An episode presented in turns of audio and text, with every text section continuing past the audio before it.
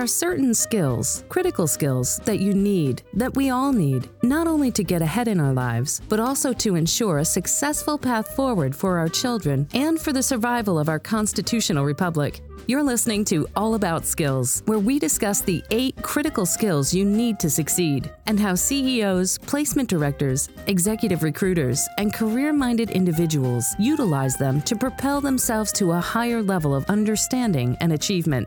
Get ready to learn, master, and excel with your host, Charlie Jett. Thank you, Anne, and welcome to It's All About Skills. This is a series of programs where we discuss the critical skills and their application in the real world. My name is Charlie Jett, and we're coming to you from our studio in beautiful downtown Chicago. I'm an internationally certified coach, and I specialize in career management, skill development, positive intelligence, and career crises. Today, we're going to enter a world that is familiar to nearly everyone, but most don't really think about it. It's the world of private label branding in supermarkets. Think about it this way you go to the supermarket to buy a can of peas. On the shelf, you see Del Monte, a national brand, and other cans of peas under different labels, perhaps with the store's name. Those are private label products. Now, we have a terrific guest today who's an expert in the world of private label, Greg Pohlman. Now, Greg has worked professionally in the store brand industry for 40 years. He's an expert in private labeling store brands.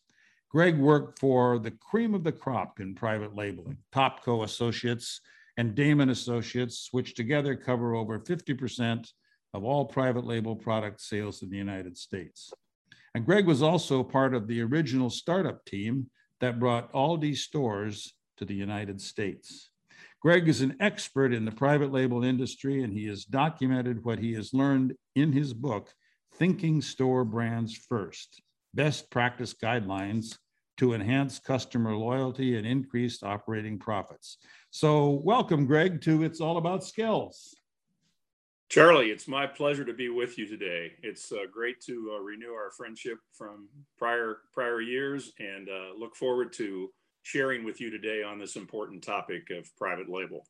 Well, I'm excited about it too. And it's been a long time since we've had kind of a conversation. But hey, let's start with a little background. Tell us a little bit about where you grew up, where you went to school and college, and that sort of thing. Charlie, I grew up in a small rural town called Kahoka, Missouri. Kahoka has just over 2,000 residents. It's the uh, county seat of Clark County, which is in northeast Missouri. Clark County, uh, for those who like geography, it's bordered on the north by the Iowa state line and on the east by the Illinois state line. I attended uh, grade school and high school in Kahoka and then started my college years at Southwest Missouri State University in Springfield, Missouri. Today it's called Missouri State University. I was there for three years. And then after my junior year, I transferred to Northeast Missouri State University in Kirksville, Missouri. Today, that university is known as Truman University, and I completed my bachelor's degree there in business administration. And I also earned a bachelor's degree in social sciences. Mm-hmm. Well, you literally grew up in the supermarket industry, from what I understand. So tell us a little bit about that. Well, Charlie, my father, uh, Luther Pohlman, spent 45 years in the supermarket industry. 16 years he worked for an independent owner, and 29 years he worked for the Benner Tea Company, whose headquarters and distribution center were located in Burlington, Iowa. And actually, I was eight years old when I began working in my father's giant food store. Uh, I worked through grade school, high school, and then in the summers while I was in college for both my father and for Benner Tea. So growing up in the grocery store business with my father gave me just an excellent foundation uh, in the supermarket industry as my hands-on experience let me work in all departments and that let me fully understand how a supermarket operates. Wow. Well, now, Greg, when shopping at a supermarket, a customer goes into the canned vegetable shelves or thereabouts and looks for a can of peas. Now, the customer has a choice between a national brand, as I mentioned earlier, like Del Monte, and a store brand like Kirkland or President's Choice and so forth, or even the store even the supermarket's name. What's this all about anyway? Charlie, initially, uh, most supermarkets only sold packaged goods that were national brands, such as Del Monte that you mentioned. I would add brands like Folgers in coffee or Nabisco in cookies and crackers. But in the early 1950s and into the 60s, retailers began to understand that they could sell packaged goods under their own brand names. And as you mentioned, some brands were names the retailer or the wholesaler owned, such as Kirkland Signature or President's Choice. Yet some retailers chose to use their store banner name on the product, such as uh, the Kroger brand. Uh, there's a section in my ebook on the history of store brands in the US. So uh, I go into quite a bit more detail about the history of the brands, but that's how store brands really um, really evolved and got started in our country was first national brands and then retailers got smart and figured out they could use their own names on products so labels like uh, when you go into costco for example kirkland or president's choice you know for in things like that are private labels. So tell us a little bit about private labeling. Why and why do supermarket chains sell private label products? Well, actually, private label private labeling comes from the concept that the brand name is privately owned by the retailer or the wholesaler or the supplier. So, in other words, the brand name itself, Kirkland Signature or President's Choice, it's both trademarked and registered by the retailer. In this case, Kirkland Signature by Costco and President's Choice by Loblaws in Canada. And once those brand names are trademarked, then no other retailer or wholesaler can use them. For instance, take Oreo cookies. Both the Oreo name and the Nabisco logo are registered and trademarked with the US Patent and Trademark Office. Thus, no other company can use the Oreo name or the Nabisco logo. And even words, it goes beyond the brand name, even words such as kills bugs dead, uh, used on Raid insecticides, are trademarked by the manufacturer who happens to be SC Johnson. I'll always remember when I was with Topco, we launched a line of Topcrest insecticides, Topcrest being the trademark brand of Topco. But we put kills bugs dead on some of the flying insect cans. And after we were in the market a few months, we got a nice letter from the folks at SC Johnson saying we were in violation of trade dress and we had to take the kills bugs dead uh, off the packaging because that's a violation of the patent and trademark uh, rules in our country. So the other thing that I think your listeners would enjoy knowing is that registration and trademarks, they must be done by every country in every country where the retailer or manufacturer chooses to sell products.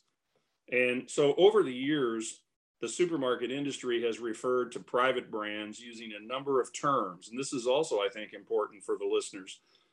They're referred to as store brands, or sometimes they're called own brands, or they're even called corporate brands. But there's a distribution clause on the package of all private brand products that indicates distributed by the specific retailer or wholesaler. Or with national and regional brands, the manufacturer that the national brand name belongs to is in that distribution clause. So in the case of store brands, the manufacturer is not listed, just the name of the retailer or the wholesaler who owns and distributes the brand name is listed within the distribution clause. I see. Now, just to be clear here, um, now, I'm just wondering when you go into a typical supermarket like Kroger or Safeway or something like that, how many products are we talking about in a supermarket that can be private labeled?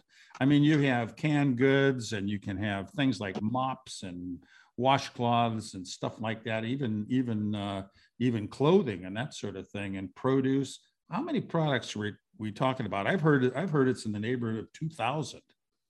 Oh, it can be even larger than that because it encompasses frozen food, it encompasses dairy, it encompasses grocery edible, uh, it picks up uh, grocery non foods, it covers all health and beauty care categories.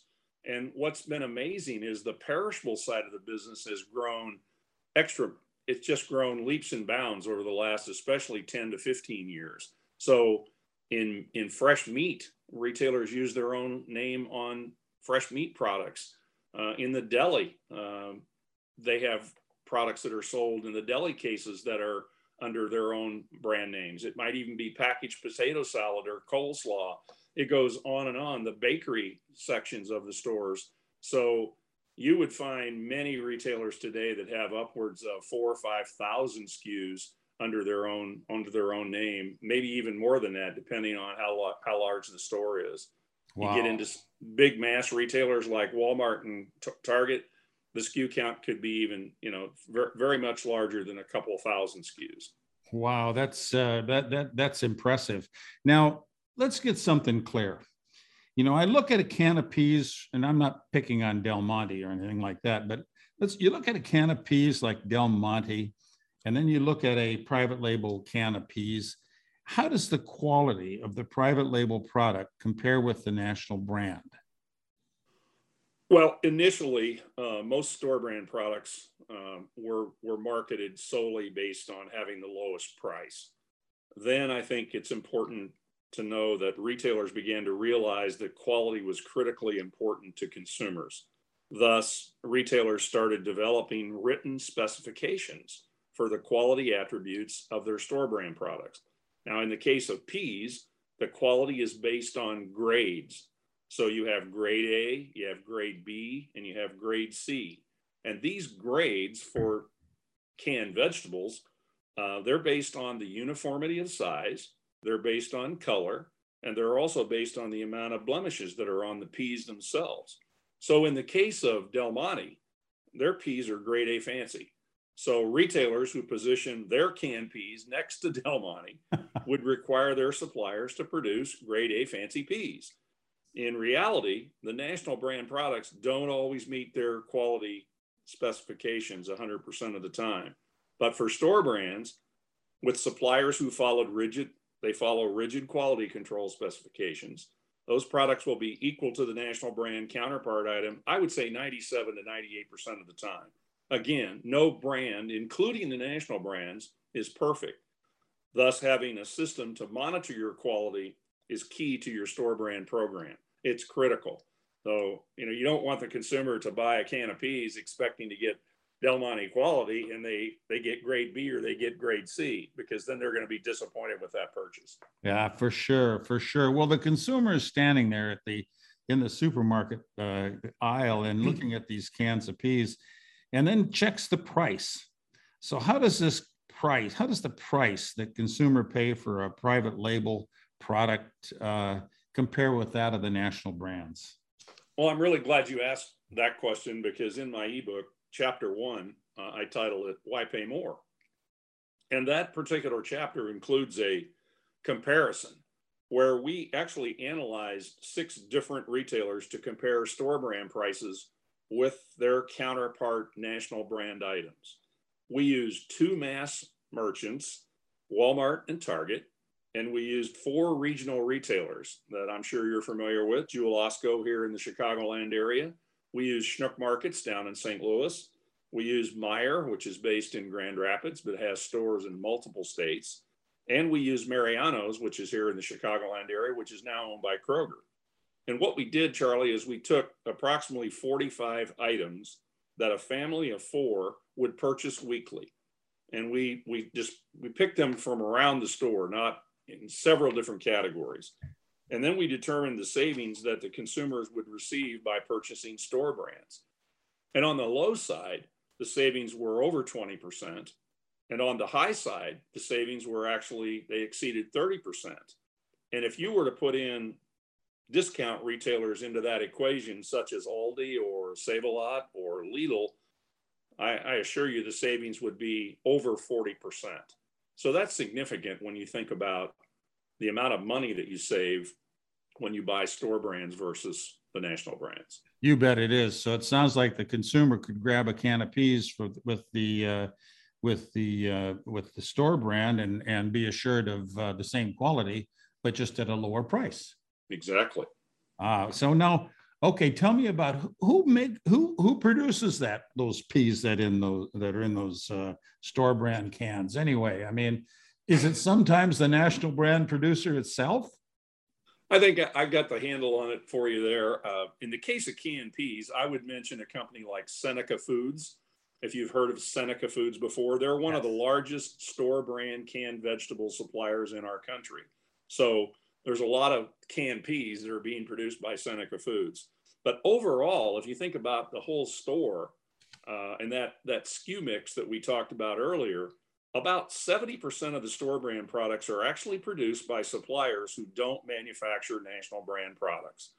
Uh, one supplier I would mention on non-food side, Clearwater Paper Company. They used to be the Potlatch Paper Corporation. For years, they have been a, a very successful manufacturer in paper goods, and they don't do anything but store brand. They produce store brand products only. Um, However, about 30% of the store brand product base is manufactured by suppliers who do produce national or regional brand products. An example here would be the H.J. Heinz Company. You know, they're a large, well known branded ketchup uh, supplier. Yeah. But they're also a large supplier of private label canned soups. so, you know, you've got you've got a just a plethora of manufacturers out there, some branded companies that are doing store brands, but again, there's, a, you know, the percentage is about 70 30. Now, that may have shifted uh, since I've been active in the business, but while while I was in the business, that was that was the ratio. Wow. Hey, one now let's uh, let's just suppose that you and I go into business together, and we form Greg and Charlie's supermarket, and we have a chain and that sort of stuff. And we we talk to each other and say say, gee, you know, having private label products might be a pretty good idea, and we want to do that, but we don't have enough talent to do it ourselves. So how do we go about uh, getting private label into our chain with uh, some organization that might help us? Well, that's you know, I lived that path for, for a number of years working with the retailers and wholesalers that I did. In chapter eight of my book, I titled that chapter Evolve Your Assortment for Today's Marketplace. And I recommended that retailers and wholesalers would take what I refer to in my book as the 100% challenge, which is a process of determining which brands should be offered in addition to store brands and which brands should be actually discontinued from store shelves. Now, the retailers and wholesalers today have a great tool, and it's called syndicated data. And syndicated data providers such as IRI and AC Nielsen, they offer excellent information as to which brands have the greatest national market share and which brands are very strong regionally. So, for some categories, we would recommend offering only a store brand in a particular segment, or what we refer to as a 100% solution store brand category. Now, to break that down a little bit in departments like frozen foods, for example, individually quick frozen IQF fruit, we always thought was a recommended 100% solution category, along with items in frozen like B grade frozen potatoes or chopped onions or frozen Chinese pea pods. Uh, but for a category, for an item in frozen like A grade frozen potatoes, Ore-Ida is the uh, leading national brand. So we tagged that a 50% solution category where we said you really need to offer store brand and Ore-Ida and you'll be just fine in that category. Now we target targeted frozen vegetables as either a 33% solution or a 25% solution category. Since there are enough solid brands in frozen to merit carrying either two or three brands in addition to store brand. So for Charlie and Greg's supermarket, I established the 100% uh, challenge process and determine my brand assortment per each category. So if you do that, then what you would, my store, our store, would have store brands first, along with those brands that mean the most to my local customer base. And I think that's the smart way to go to market in terms of deciding how many brands, store brands, national or regional. Yeah. Now, well, somebody comes in and knocks on the door and says, "Hey, Greg. Hey, Charlie. We can run your private label business for you." And we're we're from Daymon Associates. You know, not a lot of people haven't heard of Daymon Associates, but tell us a little bit about what they could do for us. Well, let's let's take uh, let's take Topco first because Topco, my progression in career okay. was was uh, was Topco first and then with Daymon. But the name Topco, let's start there, stands for top companies and top retailers and top wholesalers who collectively own Topco, which is first and foremost, Topco is a procurement company, but it's also a company that provides a number of ancillary services to its member owners. So, as a procurement company, what Topco does is they combine the volume of their member owners and then they negotiate on their behalf with store brand suppliers to secure the best possible costs. For Topco members, Topco becomes the buyer of record for store brands. So the retailers and wholesalers who own Topco, they turn that procurement function over to Topco to negotiate in their behalf. But then Topco also offers some other ancillary services to their members, such as warehouse consolidation for slower selling items or packaging design and brand name development. And as I think we talked about a little earlier, they do extensive quality assurance work for the store brand products that their retailer and wholesaler members sell in their stores. Now, as to Daymon, think about it a little differently. Daymon is a sales and marketing organization who represents store brand manufacturers, and they place Daymon Associates inside retailer or wholesaler headquarters, or they establish local offices in the markets where those retailers and wholesalers operate. So, what they do is their associates provide sales and marketing support that helps their retail and wholesale customers expand their store brand sales and penetration. Now, you have to keep in mind that retailers and wholesalers are bombarded day in and day out by national and regional brand manufacturers. And what do they do? Well, they're there to call on headquarters to get maximum exposure for the branded products. Now, think of Daymon, they focus primarily on store brands and help they help keep those products top of mind with their affiliated retailers and wholesalers. Things like making sure store brand items are in the ads, making sure store brand items are on display in the stores, making sure store brand items have the prominent location in planograms, shelf schematics, making sure that store brand items get cross merchandised with other products in the store. And how about product demos? Making sure that, that products are put on demo for consumers to try those products in different locations of the store.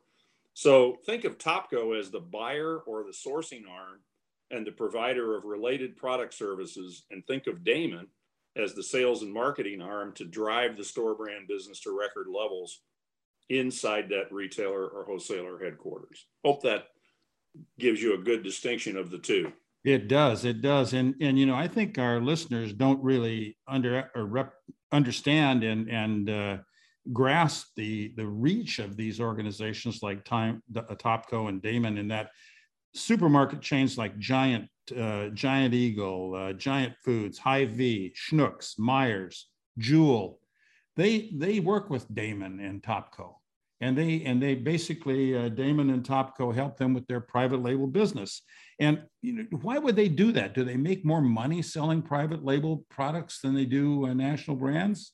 What's the deal? I, well, I would I would answer that first of all. Don't forget that we forget. You know, I think um, it's just that's just the way it is. Retailers forget. They get they get brainwashed a little bit from the national brands. So if you don't have Topco and Daymon focused on store brands, it just they forget. So I think um, that would be the way I would answer that. Um, it's it's just so important that you have two organizations like that that really keep store brands top of mind and, and really make a big difference in driving the business forward. Well, that would really take the load off of you and me and our supermarket chain, it seems to me. Yeah, yes, it would. Hey, well, uh, Greg, now you you worked with Topco and you worked with Daymon, and uh, tell me when you were an executive. By the way, this this uh, this episode is about skills, not canned peas so much. So let's get into the skills area. So when you were an executive at those organizations, what kind of skills did you need to be successful? Well, Charlie, given that both organizations are pretty large and have multiple customers, you know, Daymon has customers all over the country and literally around the world. Topco has members outside the US as well as the US. Uh, I would say being a team player uh, would, would be keenly important. Uh, for instance, if I was assigned by Daymon, let's say to Food City Supermarkets down in Abingdon, Virginia, when I was at Food City headquarters, it was vital that myself and our Daymon associates were considered to be a very important part of their management team. So at Daymon, we had to first listen. Listening skills are critical, and then to observe, and then to apply our collective knowledge to help Food City obtain their objectives. So I found my uh, my personal commitment to the store brand industry that it, that was very key in building what I always worked at was to be a trusted advisor, have that trusted advisor relationship with retailers, wholesalers, and suppliers that we represented. So think about it from the other side. If if you're a serv- service provider like Daymon is, no customer wants to work with people who are halfway committed to their business. I mean, the key is you got to be full. You got to be full on. I mean, when you're at Food City, the people who are there have got to be almost as if they were employed by Food City. You've got to be committed to that business. Now at Topco, let's say, let's turn it around. If we were working with Red Gold to sell more store brand tomatoes and store brand ketchup, I also had to listen, I had to observe, and I had to learn about Red Gold's operation so I could help them be a vital source of supply with the Topco member retailers and wholesalers. Now, in the case of procurement, I would say negotiating from a win win perspective was always a key to achieving company goals at Topco and also my personal goals. So it was critical that Red Gold perceived me, a Topco associate, to be firm, but also to be fair in the way that I conducted business with their management team. Thus, I would say being totally honest, being transparent, those were always top of mind with me. And the last one I would mention would just be being able to multitask you can't imagine the uh, the artillery fire that comes at you when you're on a buying desk at Topco or or when you're in the selling world at Daymon. You constantly have issues that are all important and being able to, to juggle those and make them all a priority and get them in the end zone those are really key to being successful in those uh, those two companies wow it sounds like in order to be successful you had to have uh, great knowledge and good business sense, not only of uh, of uh, private label things, but you had to know about the company, what they were up to, uh, the products, and you had to have knowledge about the consumer. And you know, you learned uh, over the years a great deal about private labeling and store brands, and you you wrote a book about it. And that book mm. is Thinking Store Brands First. Okay, so Greg, tell us what this book is all about. Well, Charlie, when I retired I really had three primary goals that I wanted to accomplish. Um, and one of those goals was to, to really give back in some way to the store brand industry that gave me so much during my career. And I believe until 2018, when my ebook was, was published and released, to the best of my knowledge, there was just one other book that had been written about store brands, and it was called Private Label Strategy I have a copy of it here. It was uh, it was published uh, into the market by uh, two different people. One was a professor at North Carolina State North Carolina University, um, but their book really had chapters devoted to how to compete with store brands, and I really wanted you know my ebook to um, to be about best practices for store brands. You know, I had been on all sides of the store brand desk. I was a buyer, I was a retailer, I worked in operations, I worked in procurement, I worked in sales and marketing and creative design. I mean, I'd been on all sides of the business and logistics, and um, I really felt like I was in a position where I could could come at the industry and say, you know, if you're a supplier, you're a retailer, you're a wholesaler, you may be a broker or you're a distributor and you're involved in this business, what are the best practices that need to be taken in uh, your organization in order for store brands to achieve their maximum sales and penetration levels? So I also keenly recognize that the US is far below store brand penetration levels when compared to many other countries in the world. So, thus, I wanted my ebook to be a resource that the entire industry could benefit from so store brands can ultimately achieve their full potential in the US uh, consumer packaged goods marketplace. I mean, think about it. Um, you have retailers in the UK that have well over 40% dollar penetration for store brands, retailers like Sainsbury or Marks and Spencer. In the US, the store brand penetration dollars is around 18%. Um, countries like Spain, they have penetration well over 40%. So the US is underperforming. I wanted to give back what what works the best if you're in in that business, what should you be doing in your organization? You know, I have one chapter that's all about planning and execution. How do you write a business plan for your store brand business? So uh, it was my life for 40 years. I felt like I had seen what had worked really well and what didn't work so well. So, you know, I wanted the book to be about, hey, these things really work. And then I ended the book with one chapter on how I see store brands into the future. And that that was the purpose in writing it. It was like me giving back to an industry that gave me so very much. Well, well, how do you see store brands in the future? Well, I think that um, store brand penetration will grow when retailers convince themselves that they should not run their businesses based on trade dollars from the national brands. There's a lot of money that comes to retailers based on store brand per, or based on national brand performance.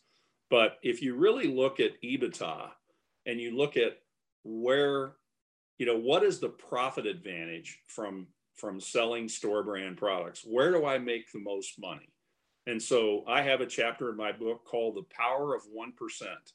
And what I do is I analyze how much incremental profit goes to the retailer's bottom line every time they increase store brand penetration in 1% increments. Now, it's huge, especially when you t- start talking about retailers that are doing multiple billion dollars a year in sales.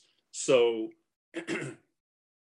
store brands will grow when the more retailers understand that profit and don't run their business based on trade dollars from the national brands. They run their business based on what's really best for my business. And uh, you know that that power of one percent chapter analyzes the penny profit that's generated on a dollar's worth of sale from all store brands versus all national brands. And I, I assure you, it is significantly higher on the store brand side. So once that light bulb goes off, then I think you're going to see the store brand penetration continue to grow in this country. And I think it could easily get to 30%, where many European retailers are already at. But I think that, uh, you know, you take a chain like Loblaws up in Canada, they're already over 30%. So I think that's going to be key to the, to the growth into the future. Well, Greg, uh, it sounds like it's a, a, a, an interesting book that you really you really unloaded your knowledge into it. But how can someone get a hold of that book anyway? Well, I had an agreement with EnsembleIQ, and they are the publishers of Progressive Grocer, Store Brands Inc., and uh, Retail Retail Leader. And I gave them a two-year exclusive to the book, and it was available on their website through August of 2020. So uh, it is it is not available through them right now. If someone wants a copy of the book, I'd be happy to just have them email me. If you have my email address, they can email me. I can easily see that they get a copy of it. Um, I've thought about uh, trying to find an, a new publisher for the book. Uh, actually, what I've been thinking about doing is doing it in a hard copy this time versus ebook because it was an ebook initially. It took it takes about two and a half to three hours to read it probably. So if they um, want to get a hold of you, which what is your email address anyway? It is uh, Pohlmann Greg, and my name is P O H L M A N N Greg G R E G at Comcast.net. So if they want to reach Greg, out to me, Pullman Greg at Comcast.net. Correct. So it sounds to me like the bottom line that you've told me about uh, store brands and told our audience about store brands is that when the consumer, when they consider store brands, really has added value, savings, and avail- availability, and they can uh, they can re- they, they can get virtually any product they want on a private label or a store brand that they can on a national brand. Is that right? Well, it is because, Charlie, if you think about added value, if you have a product that has consistently good product quality, and then you and uh, and let's assume that that quality is equal to or better than the brand and then you have savings for that product so that the customer doesn't have to pay as much for the store brand as they do for the national brand. So there's savings and then availability is really key. If you put product quality savings and availability that to me is added value for customers. So think about the savings. Why not use those savings for purchasing brands for other parts of your or, or why not use the savings from purchasing store brands for other parts of your household budget? Um, you know I've, I've scratched my head for years. Why do consumers choose to pay more for national brands when store brands are just as good? And the truth is customers do not have to trade down in quality when they buy a store brand product and i always think about availability how many times have you actually been disappointed when your favorite retailer was out of your favorite brand. I mean, that happens. and my experience says this is an issue more so with the brands than it is with store brands. So you bet added value, it's that product quality, it's the savings, and it's the availability. And when the c- consumer finds out that they've saved, the quality is just as good, they can get it whenever they go into the store. Uh, you know, I rest my case. it sounds like Greg and Charlie's supermarket wins too when we promote the private private label. Even though when you say the power of one percent, one percent is kind of small, but then when you talk about the thousands and thousands and thousands of cans of peas we can sell, that turns out to be a lot of money for us. It does. And that's the real value of the store brand for the retailer. And as we worked with retailers and wholesalers around the country, we were constantly showing them what the margins were, the differences in margin, and it's it's really significant. And so um, that profitability is is very very very important. Well, now, Greg, looking back, you had a 40 year career in the store brand industry where you are up close and personal to products. you're up close and personal to the consumer, to manufacturers, to operations, and that sort of thing.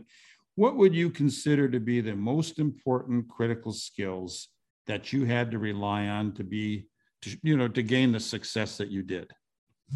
Charlie i felt like there were three um, skills or attributes that were critical to me in my career I, I believe first and foremost that people have to like you so how you present yourself is key and i found that establishing and building long lasting relationships uh, was really, really important.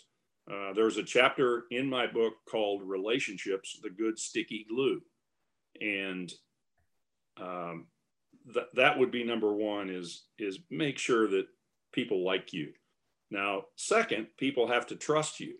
So, thus, building and maintaining your reputation is, is critical. And third, I would say people have to perceive you as being like them. In other words, customers must want to do business with you and your organization. They must see you and your company. They would need to see me and Topco or me and Daymon as a great fit with their management team. Thus, the attitude that you convey about yourself and your company, to me, they're everything to your success. And the last thing I think that what this particular industry don't be afraid to get your hands dirty. You know, work in the stores, work in the warehouse, go to manufacturing plants, and learn the business from the inside out. Because I, I can't tell you the number of times when I would go. Now, we had to be careful to some degree because if I was calling on, let's say, Food City, and they wanted to know what, what were all their other retailers doing, we have to be careful not to to divulge information from one competitor to another. But the knowledge that you would carry with you and um, the ability that you could help those companies, it was very rewarding. So I think, again, be liked, be trusted, and be perceived to be like them because they are your customer. It sounds like that's the kind of advice you would give a group of young people uh, if you were addressing a high school graduation exercise or something like that. when uh, you were talking to them about, and, and you knew they had an interest in retail marketing, like the supermarket business. And those are sort of the kind of skills and things that you would tell them. Am I right on that, or what else would you say? Well, I have a I have a plaque here. Uh, you can't uh, maybe see it right now, but it's in my home office, and it simply says, "In golf and in life, it's the follow through that makes the difference." Now, if I could change that statement slightly, I would add in golf, in business, and in life, it's the follow through that makes the difference. So, this statement to me says that doing what you say you will do is everything. So, for someone who wants to get involved in the retail industry and supermarkets, be committed to your chosen business. Adapt what I call a never ending thirst for learning because it's it's so critically important. And then I would say make follow through your middle name. You know, if you commit to someone that you're going to do something, do it. And if you can't get it done, let them know why you can't get it done. What what's the reason? So I think um, those would be the uh, the skills that I think people entering this industry need need to possess. Wow. Well, Greg, I can't imagine somebody like you being idle, given what you've done in your career thus far. And so, what are you doing these days, and what do you plan to do in the future? well, Charlie, I'm, I'm so blessed. Uh, Jane and I, my wife, are living here in the Chicagoland area, where we're close by to our two sons. We have two daughter-in-laws, and uh, we have five grandchildren. Um, my sons are both teachers and coaches at the high school level, thus I really enjoy taking in their teams' games in both golf and basketball. Um, in addition to writing the ebook, when I initially uh, retired, I tried to, I have tried to spend a portion of my time serving my church as an elder. Um, I've chaired two committees and served on our session, which is our governing body, and I have found those activities extremely rewarding. Um, I also grew up with a mother who was a very gifted musician and piano instructor. So I enjoy playing my Baldwin piano almost every day, uh, which I find very, very therapeutic. Um, I'm a big George Winston fan, and I try to play a lot of his pieces. And I've seen him in concert several times live, and so uh, fortunately, I can still play, and I enjoy that a lot. I also enjoy uh, playing golf. Um, I play uh, several times each week during the warmer weather, and I also like to fish for trout and bass. And both of those sports or activities gets me outside during the, the warmer weather months. And um, as I said earlier, while my first book was an ebook format, I may tackle doing a second edition, but make this a hard copy reference manual version that companies can use with their associates who are actively involved in the consumer packaged goods business. And I guess the last thing I would mention, just going forward, uh, would be to spend more time with my five grandchildren who range in age from 15 down to eight, uh, four granddaughters and one grandson. And uh, what I find with them is that they provide me with with just the constant reminder of how special life is when you can share it with your family. So um, uh, I, I make a few trips out to the western suburbs and make some trips down to the southern suburbs to spend time with them, which is uh, is always fabulous. Well, Greg, thank you so much. And uh, you know, we've been really privileged to have you, Greg Pohlman, who is an expert in private label labeling, be our guest today on It's All About Skills. Thanks, Charlie. It's been my pleasure always uh, enjoy visiting with you and talking about my favorite subject, which is store brands. You got it, my friend. And it's certainly clear that you really enjoy that business and you're really, really good at it. Now, as for me, I'm an internationally certified career coach, and I specialize in career management, skill development, career crises, positive intelligence. And you can get in touch with me through my websites, charliejetcoaching.com or podcastpq.com. So I want to thank you all for listening today, and we'll see you next time as we discuss the critical skills on It's All About Skills. Thank you for listening to this episode of All About Skills. To learn more information about the critical skills, be sure to visit it'sallaboutskills.com for access to resources like blogs, field studies, published books, and more about how to learn, how to use, and how to teach this important content. That's exclusively available on it'sallaboutskills.com. We look forward to having you join us on the next episode so we can continue to help you learn, master, and excel by using critical skills right here on All About Skills.